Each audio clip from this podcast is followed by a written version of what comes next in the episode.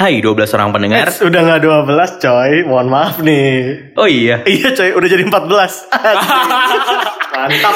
Ganti-ganti. Hai empat belas orang pendengar. Halo-halo dua orang baru. Selamat datang kembali di podcast kemarin sore. Oke.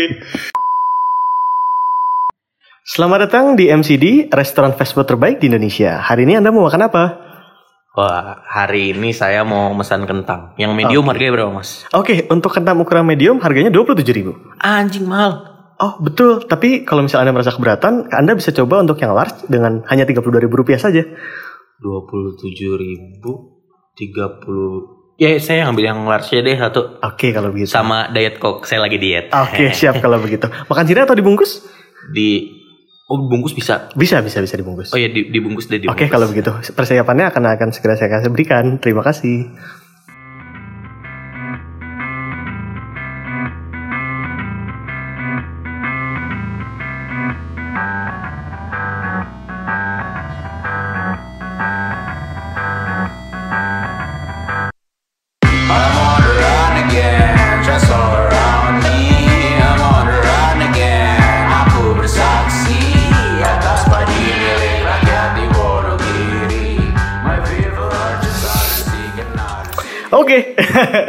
Jadi itulah yang akan kita bahas hari ini mengenai M C D. Waduh. Kita akan ngebahas tentang Bima Arya. Waduh. Bima Arya. Terima kasih atas ucapan merek barunya kepada wali kota Bima Arya dan jelasin. Daerah jajahannya. Jelasin dong. Tidak semuanya ngikutin Instagram Bima Arya. Waduh. Anda jelaskan. Waduh. Kenapa namanya M C D, M C D, waduh. M C D ya Allah. Itu C-nya kecil, Pak. Emek, emek iya. Gitu. McMahon ya bukan? Ya, memang orang orang Bogor itu suka untuk dipicah-picah gitu. Enggak apa. Selamat ya kepada Bapak Bima Arya. Tapi sebenarnya kita mau bahas apa sih hari ini? Kok ada kentang-kentangnya? Contoh kasus dari yang kita bahas hari ini itu adalah kentang, Boy. Apa tuh? Uh, kita akan ngebahas Overton Window. Overton Waduh, window berat itu, nih kayaknya. Ya, agak berat makanya Faris tadi. Faris tidak kompeten. Nanti isinya dibaca semua. Waduh. Gak Mohon maaf Farisnya Farisnya lagi upgrade loh. Niatnya mulia. Lagi mau jadi ulama ya, ya kan kemarin udah jadi santri iya. Iya, iya. P J S-nya Habib Bahar deh. Waduh, P J S Habib Bahar. Siap-siap main pedang dong. Aduh. Oke oke. Jadi Overton Window ya. Overton Window itu apa sih? Overton Window itu uh, teori yang kita pelajari di political science, uh-huh. Menjelaskan kenapa beberapa ide itu jadi lebih uh, acceptable gitu, hmm. Setelah kita ngelihat Uh, dalam satu climate yang sama, okay. Dalam satu iklim yang sama itu uh, ada kebijakan lain yang lebih tidak unthinkable atau radikal, sehingga kebijakan yang sebenarnya uh, gitu rada ngelenceng tapi jadi bisa lebih diterima karena oh, ada isi. Satu pernyataan yang itu deh dalam satu klimatnya itu lebih. Berarti gampangnya gini. Jadi sini tuh ada jendela, hmm. di mana jendela tersebut itu bisa geser-geser di mana dalam suatu skala yang hmm. menunjukkan keberterimaan dari suatu isu lah ya. Kayak gitu enggak hmm. sih? Ya enggak sih? Eh, oh iya iya. Jadi Overton Window itu sebenarnya si jendela yang lu maksud tadi itu adalah huh? uh, batas kita dalam menilai sesuatu. Ya. Oh, oke, okay. Tingkat kenormalan. Uh, tingkat kenormalan. Oke. Okay. Jadi siap, siap, ini siap. Sebenarnya bakal gue taruh di artwork sih. Jadi artworknya okay. Biasanya Rio Dewanto dan lain-lain ya. Yeah. Hari ini artworknya adalah Overton Window. Serious alert, serious alert, asik. Jadi kalau di Overton Window itu skalanya adalah yang di tengah normalnya itu policy, huh? Terus naik dikit itu popular, oke, okay. uh, sensible, di atasnya lagi acceptable, oh. Atasnya lagi ada radical dan unthinkable. Nah, okay. Pada kondisi normalnya. Hmm? Uh, Kebijakan itu akan bermain di policy, popular, dan sensible, sama acceptable. Oh, okay. Empat itu. Eh, kalau... Gak ada yang ngedorong sampai jauh ke radical atau unthinkable. Oh, I see. Betul, benar-benar radikal sama unthinkable-nya berarti ada di dua kebelah sisi ya? Ya oh berarti iya benar. Ada yang progresifnya, ada yang konservatifnya gitu ya? Ya, kalau misalnya contohnya, ya, biasanya kita sebut ke kiri sama ke kanan sih. Oh, ya, okay. Republikan sama... Patokan Amerika uh, ya? Soalnya kan Demokrat. Kebalikan kiri kanan ya, Amerika ya. Kan? Oh, ya, udah, okay. Jadi kalau misalnya yang ad- agak ke kanan, mm-hmm. itu si George W. Bush misalnya. Aduh, dia akan main lebih ke acceptable, sensible, popular yang ke kanan tuh. Oke. Okay. Kalau yang lebih ke kiri itu misalnya Obama. Mm. Obama tuh akan main di daerah yang sama tapi lebih ke lebih kiri. Lebih ke kiri. Ah ya. Nah, sip, sip, sip. Semenjak kelahiran Bapak berambut oranye ini, waduh, oranye.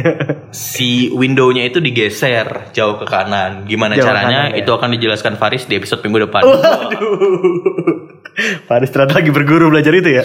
Eh, bahas yang kentang tadi, kentang tadi. Kenapa kita angkat kentang? Oh iya, benar juga. Ya, kenapa kita bahas tentang kentang? Jadi kalau misalnya dilihat, tadi tuh kita punya sebenarnya gini, kalau kita patokan batas murah gitu ya, hitungannya hmm. berarti kan ada titik nol gitu, yeah. bahwa nol rupiah gratis paling enak. Atau kalau batas murah makanan, taruh lima belas ribu misalnya. Iya dua belas ribu lah. Oke, okay, itu udah lengkap ya sama ayam sama sambal gitu. Nah, ya. Sambal. Tiba-tiba ini mau beli kentang, hmm. itu harganya dua puluh tujuh ribu. Dua puluh tujuh ribu. Uh, berarti dari sana begitu kita lihat angka si dua puluh tujuh ribu tadi, itu langsung geser si Overton window-nya. Eh enggak, si, belum, belum si angka dua puluh tujuh ribunya, nah, sorry, angka si dua puluh tujuh ribunya dua puluh tujuh ribu itu ada di, di skala unthinkable. Karena kayak, wah biasanya dua belas ribu, itu dua puluh tujuh ribu, jauh nah, banget biasanya, dong. Biasanya gue ngelarin dua belas ribu. Iya, dua belas ribu atas normal. Mau beli kentang doang, kenyang belum gitu nah. ya, dua puluh tujuh ribu. Terus, ini tuh belum tentu kita terima nih, si nah, dua puluh tujuh ribu ini. Betul. Ada orang yang kaya memang duitnya tidak berseri, dia yeah. lah, tidak memikirkan dua puluh tujuh yeah. ribu untuk makanya kentang. Itu di batas normal makanya atau tidak itu, dihitung di skala ya, makanya batas normal tiap orang itu beda yeah, tapi betul. Sebagai perilaku komunal kita nah. merasa anjir dua puluh tujuh ribu buat kentang mahal mahal betul. Dari sana tadilah keluar kan si mas-masnya nawarin yeah. bahwa oh ada tawaran untuk ukuran lebih besar harganya hanya tiga puluh dua ribu dibandingin dong dengan isinya yang lebih banyak. Nah si dua puluh tujuh ribu tadi yang tadi hanya ada di unthinkable, dia bergeser karena ada pembanding baru hmm. yang harga yang harganya murah. Nah bergesernya tuh mungkin gak ke batas normal lah ya yeah. tapi mungkin batasnya ke radikal atau mungkin ke sensible. Iya yeah, sensible. Oke jadi overton window-nya berubah tuh. Tadinya kita ngeliat kayak wah dua puluh tujuh ribu sudah terlalu mahal yeah. tidak bisa, itu unthinkable buat saya. Tiba-tiba karena ada tiga puluh dua ribu dia bergeser jadi kayak hmm sepertinya yeah. masuk akal. Berarti dari yang misalnya tadi misalnya policy, popular, sensible sama acceptable nah. jendelanya sekarang bergeser tuh ke radikal, acceptable, sensible, sama popular. Betul. Akhirnya si kentang empat puluh ribu ini, eh berapa tadi? tiga puluh dua ribu masuk di antara itu sehingga kita nganggapnya, oh dia masih masuk dalam jendela gua. Betul. Ini masih hal yang normal ada di Indonesia. Dan akhirnya dibeli deh yang large. Ya. Sama Diet Coke. Aduh, duitnya banyak sebenarnya. Atau uh, contoh yang lebih ininya deh, contoh yang sebenarnya ini fenomena pergeseran Overton window-nya aja ya. Oke. Okay. Nggak sama premis unthinkable-nya. Oh, tapi iya. dulu kita ngelihat orang pacaran di depan rumah. Oke. Okay. Itu duduknya misalnya ya dipisah meja lah. Ah. Ya oh iya iya iya betul. Dipisah betul, meja betul. Lah yang taruh martabak apa sate padang. Iya iya iya. Ujung ke ujung gitu ya. Eh, ujung. Berasa konferensi meja bundar. Iya iya. Terus sekarang kalau orang pacaran kayak gitu kan dirasa anjing musuhan lagi berantem apa gimana iya, lu gitu. Iya, iya, minta jatah ditolak makanya jauh-jauhan apa gimana gitu. Takut kena C C T V apa gimana itu. Makanya sekarang new normalnya adalah orang kalau pacaran tuh ya yang deket-deketan hmm, gitu ya. Bisa yeah. narik-narik rambut, betul. Congkelin hidung. Betul, pangku-pangkuan ya kan. Iya, pasti new normalnya tuh berbeda. Iya, yeah, iya, yeah, yeah. Nah, tapi uh, ada orang-orang hmm? yang perilakunya tetap akan sama karena overton window-nya itu enggak berhasil digeser. Ah, sih. Nah, jadi overton window-nya cukup subjektif ya dari masing-masing. Sangat subjektif. Iya, yeah, yeah. Terus nah, itu Eh itu hal-hal seperti itu. Penarikan atau pengaturan perspektif ini sebenarnya akan apa ya? Akan lebih bahaya, akan lebih apa ya bahasanya? Akan lebih hmm. maksudnya hal kayak gitu bisa ditarik ke politik. Oke okay, ya. Terutama dalam okay. penanaman kebijakan. Oke okay, setuju. Yang mana hmm, kalau kita nggak sadar itu akan jadi berbahaya. Benar. Oke okay, oke okay, setuju ya. Jadi kayak kita terbawa aja gitu tiba-tiba hmm. udah geser geser geser. Sehingga ini. Level normal kita selalu digeser. Jadi ya. Kita kayak gak punya prinsip nih hidup kita. Oh ngomong-ngomong berarti bisa jadi ya. Kan fenomena sekarang tuh sering banyak orang bilang, ah ini mah orang ini standar ganda. Oh double standard. Double yeah. standard ya gak sih hmm. Dalam artian mungkin standar yang satu berbeda, standar yang satu yang beda. Ya hmm. mungkin gak semua ya. Tapi hmm. gue lihat kalau dari penjelasan tadi bisa jadi dong jangan-jangan orang yang standar ganda tadi hmm. ada beberapa yang ketarik sebenarnya si overton window-nya. Jadi garis normal awalnya menurut kayak yeah. oh ini mas ini masalah nih. Tapi begitu overton window geser, oh ini nggak masalah kok. Hmm. Mungkin dia adalah korban-korban orang yang terbawa overton window ini. Mungkin ya. Ada contohnya sih itu. Apa tuh? Pak Tjahjo Kumolo. Waduh, dalam pengizinan gubernur ikut kampanye. Oh, akhirnya ganti ya? Akhirnya ganti. Waduh. Waktu gubernur Jawa Barat terpilih. Iya benar. Gubernur-gubernur yang mendukung kubu sana dibolehkan. Iya iya. Pak Anies ngomong di konferensi debat. Aduh, dilaporkan ke Bawaslu. Mungkin memang uh, Pak Tjahjo hati-hati ya. Ini ada Overton Window, Pak. Gila, gila, gila. Tapi contohnya uh, di politik Indonesia itu apa sih, Guys? Selain okay. Pak Tjahjo Kumolo ya. Selain Pak Tjahjo Kumolo. Itu jadi contoh satu ya. Hmm. Tapi sebenarnya gue ada beberapa contoh nih. Mungkin kita kulitin yang satu dulu ya. Hmm. Jadi mungkin gue mau bahas relate ke episode yang sebelumnya. Hmm. Episode sebelumnya kita ngebahas tentang kebijakan-kebijakan. Waduh. Itu belum dilanjutin ya. Veranda itu veranda. Lah ya. Kenapa veranda maksud? P R Anda. Oh, aduh, saya dengarnya veranda. Anda belum move on ya. Ini gue mau kasih contoh yang ada di politik Indonesia ya, iya, yang gue lihat saat ini. Yang pertama, yang mau gue kasih contoh, jadi ini kan tadi ada si skalanya ya, terus nanti ada Overton window-nya. Jadi skalanya adalah di ujung kanan, bahwa ujung kanan itu isinya politik praktis dan agama itu perlu menjadi satu. Ya, yeah. Gue nyebut praktis ya. Yeah, yeah, yeah. Di ujung kiri, di mana politik praktis dan agama itu tidak perlu boleh dipisahkan, hmm. tidak boleh bersatu barengan atau apa sih nyebutnya sekuler kan apa segala macam. Yeah. Ya, nah gue mau coba bawa ke sana ya. Hmm. Nah dari sana yang mau coba kita lihat adalah di ujung kanan itu banyak coba dimainin kayak gini. Jadi di perat jangan di peraturan dulu ya. Oke, di ujung kanan itu coba dimainin bahwa politik praktis sama agama itu tuh nggak apa-apa untuk dijadikan satu permainan. Walaupun dari sana masih banyak penolakan kan, terutama dari penolakan paling ujung bahwa yeah. oh jangan nanti bahaya, uh, nanti dijadikan apa agama tidak jadi suci lagi atau misalnya nanti uh, dimanfaatkan hanya untuk kepentingan politik aja. Nah, memang di sini kan penolakannya masih banyak. Tapi kalau kita lihat dari sana ada hal-hal di level sensibel atau mungkin masuk ke radikalnya yang jadi hal normal baru. Overton window-nya geser ke sana. Contohnya apa? Contohnya yang paling gampang adalah berkampanye di dalam tempat ibadah. Anjir. Berkampanye iya, di tempat bener-bener ibadah sekarang ini itu menjadi hal yang lumrah karena sebelumnya dari awal udah disebutin bahwa politik, mereka nyebutnya politik ya untuk beberapa orang ini ya. Kalau gue lebih cenderung suka nyebutnya politik praktis karena beda ya bahas yeah. ya bahasan politik sama bahasan politik praktis. Nah jadi di sini orang karena menganggap politik praktis itu boleh masuk bersamaan dengan eh harus berjalan seiringan dengan agama, maka di dalam tempat-tempat ibadah itu dijadikan tempat untuk kampanye. Yang yeah. mana padahal di peraturan kampanye itu aja udah menjadi suatu pelanggaran. Hmm. Tapi sekarang ya peraturan kampanyenya yang ambigu. Benar sekali. Tapi kalau lu bawa ke ketokohan itu gampang gue sebenarnya. Gimana gimana? Kalau di ujung tuh ada Habib Rizieq misalnya. Di ujung kanan. Unthinkable sama apa sih? Uh, unthinkable sama radikal. radikal. Okay. Bukan orangnya radikal ya, tapi ya, ya, ya. Uh, ini kebijakannya. Uh, ya. Di, di apa namanya skala tadi ya. ya. ya. Ini gue nggak ngomongin konteks Habib Rizieq in person ya. Iya betul. Dia radikal dan lain-lain. Uh, betul. Ini gue ulang-ulang bukan untuk menanamkan dia radikal ya, tapi tapi yang di ujung itu ada Habib Rizieq. Oke. Okay. Dia pertama, maksudnya orang yang kondang ngomongin politik dan lain-lain. Oke. Okay, sehingga siap. Hasilnya ketika A A Gim atau uh, Ustadz Abdul Somad yang lain-lain yang lebih menuju moderat lah ya. Menuju moderat akhirnya keterima. Orang masih nerima. Orang-orang ngomongin politik juga menyinggung kriteria pemimpin dan lain-lain. Oh, iya, iya. Yang sebenarnya gak bisa ditutupi. Kita gak bisa jadi naif kalau itu ada agenda-agendanya juga kan. Oke okay, oke okay, oke okay. Siap. Mungkin siap, siap. Bisa lebih simpelnya kalau dilihat ke ketokohan. Iya iya. Bisa lihat dari situ ya. Iya iya itu, itu contohnya. Terus gue mau kasih uh, contoh kedua.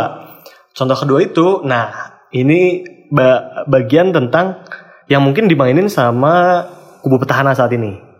Ya, uh, boleh. Jadi kalau lo tahu kan kita cukup rame nih. Uh, dulu pas apa? Saya Indonesia, saya Pancasila. Oh, ah, ya, ya kan. Itu kan cukup rame kan? Eh, perilaku yang sama. Iya. Yeah. Ya, itu kan cukup mengelompokkan kan menjadi dua polar. Yang yeah. satu istilahnya yang agak keislaman, yang satu saya cinta. Eh, apa saya Pancasila, saya Indonesia, saya Indonesia, N K R I. Saya N K R I kayak gitu. Nah, yang gue lihat dari sana adalah dari sana ada pergeseran Overton window mengenai batas kenormalan atau batas kemoderatan umat muslim yang ada di Indonesia. Gampangnya gini, zaman dulu orang itu disebut moderat. Zaman sekarang orang itu disebut, orang yang moderat tadi itu disebutnya menjadi menuju radikal. Hmm. Radikal ke arah kanan ya. Yeah. Nah, yang zaman dulu disebut radikal, zaman sekarang disebut extremely radikal. Hmm. Nah, orang yang zaman dulu disebut mungkin uh, is- keislaman yang menuju keliberalan, zaman sekarang menjadi moderat. Jadi definisi moderat atau definisi kemo- kenormalannya dari si umat Islam saat ini itu digeser. Jadi patokannya ada di keliber- liberalan tadi, karena menurut mereka yang uh, di ujung kirinya itu adalah yang yang bisa mengakomodir tok full total dari ya tadi apa namanya uh, kenegaraan lah mungkin topiknya. Mungkin gitu sih. Ya. Sebenarnya ini tuh berbahayanya bukan hanya di uh, pengelompokan orangnya yang berbeda, okay. Jadi kita nggak bisa menyadarkan. Tapi kalau itu dibawa oleh satu pihak yang dominan, oke, okay. Let's say uh, Haritanu, kubu petahana deh. Kubu yeah. petahana itu kan sangat dominan sekali yeah, di media betul. Sosial. Nah, media mainstream juga ya? Media mainstream juga. Okay. Ketika misalnya mereka ngegoreng narasi uh, dua satu dua adalah agenda politik. Okay. Nah, itu mereka seperti menghilangkan batas di antara orang yang ikut ah, karena ya. Keimanan dan hmm. orang yang ikut memang karena ini politikan. Agenda dia ah, gitu. Ya, ya. Setuju, setuju, nah, setuju. Jadi kayak kita ngomong satu pihak kalau batas mereka tuh dihilangkan tuh. Ya, sehingga ya. Kalau lu nggak mau jadi kayak mereka, lu join yang kubu kita. Nah. Padahal lu bisa stay di tengah loh. Betul, betul. Tanpa nah. harus memilih salah satu ya. Ya. Ya, ya. Nah, hal-hal kayak gitu yang jadi bisa jadi akibat jangka panjang dari si Overton Window ini. Kalau kita mengabaikan Overton Window ini juga. Betul, betul, betul. Nah, jadi hal-hal kayak gitu tuh sebenarnya paling terjadi di Amerika sih sebenarnya. Oh, awalnya. Oh, awalnya. Eh, kalem-kalem. Sebenarnya Overton itu apa sih Overton tuh? Overton Uh, Overton itu nama orang sih sebenarnya. Oh alah. Orang yang pencetus teori. Ya pencetus ah. teorinya. Orang yang menyadari kalau oh sepertinya perspektif kita bisa digeser dengan berbagai cara nih. Salah ah. satunya adalah dengan memikirkan wilayah yang unthinkable dan radical gitu. Gue pikir musuh bubuyutan ya. M U. Enggak. Hah? Everton. Ya. Kan sekarang oh, Everton musuh bubuyutannya Pak. Ini Faris nggak ikut. Doksa tinggal di sini nih. Riz ambil dulu ah. Waduh. Waduh. Waduh. Waduh. Terus terus terus. Jadi si Joseph Overton ini dulu udah lama sih tahun enam puluhan. Oh, enam puluhan. Tapi baru populer lagi dibahas di media mainstream Amerika hmm? Itu karena ini tuh dipakai di awal-awal kenaikannya Trump. Ah, oke. Okay. Yang mana di dua ribu berapa belasan lah gitu, ya, belasan. Nah. Dipakainya karena dicurigai dipakainya di awal karena kebijakan-kebijakan yang dilempar itu sangat jauh dari unthinkable dan radikal. Bahkan sangat, unthinkable juga jauh ya. Iya, oh. Sangat buat unthinkable buat unthinkable bahkan dia lebih unthinkable gitu.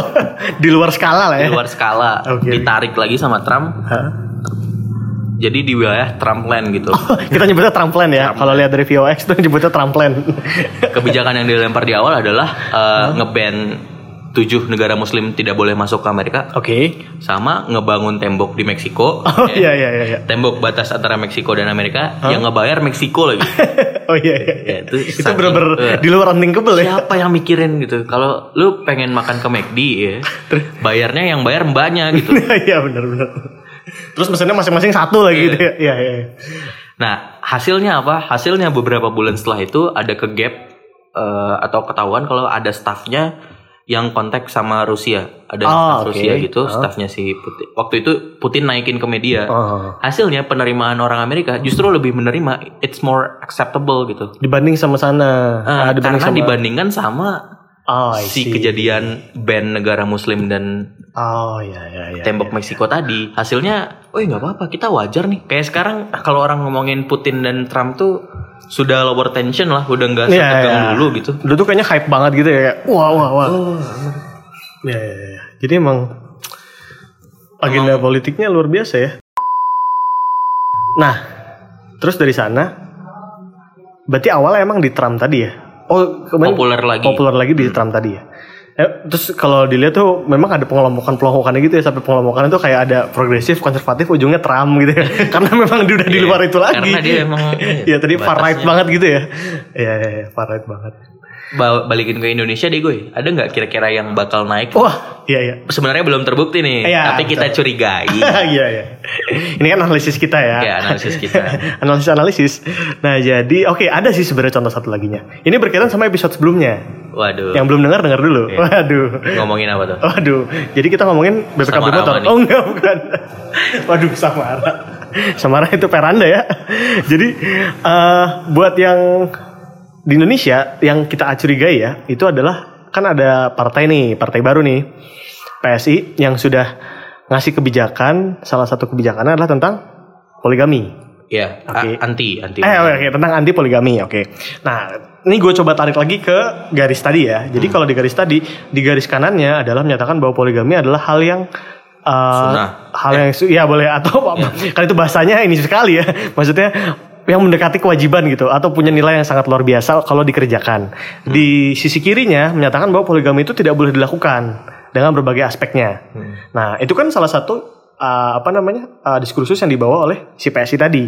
Yeah. Nah, cuman kalau yang dilihat adalah kalau kita lihat secara umum, sepertinya sih kan bakal berat ya, apalagi terutama di negara yang mayoritasnya Muslim, di mana poligami itu masih cukup banyak yang menganggap bahwa itu adalah rukun Islam ketujuh. Waduh, tidak sampai rukun Bapak, tidak sampai rukun. Tapi sebagai suatu sunnah yang kalau bisa kenapa enggak gitu, untuk bisa kalau dia yang menyatakan bahwa oh ini tidak boleh dilakukan, kan sebenarnya cukup berat ya. Tapi kalau misalnya kita lihat ujung-ujung belakangnya, maka yang akan terjadi lainnya adalah bahwa oh poligami itu tidak boleh dilarang. Oh poligami itu sorry poligami itu dilarang. Tapi yang aspek-aspek yang kelihatan adalah oh yaudah poligami itu sebenarnya tidak sepenting itu sepertinya, atau tidak seharus itu sepertinya.